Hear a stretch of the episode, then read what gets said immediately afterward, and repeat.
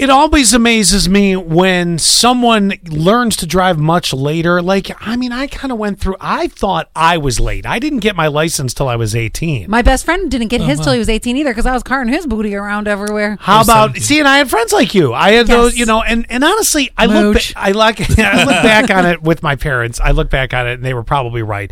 The responsibility they were concerned about my responsibility. They were afraid I'd load up the car with people and be distracted and and do stupid things. And Yeah. And I, looking back, appreciate it now, right? Right, you have to parent to, to different kids different ways. Sure. Then, then again, though, it's not as though I get my license two years older than I am right now, but a 53 year old crashed through eight headstones while learning to drive in a cemetery.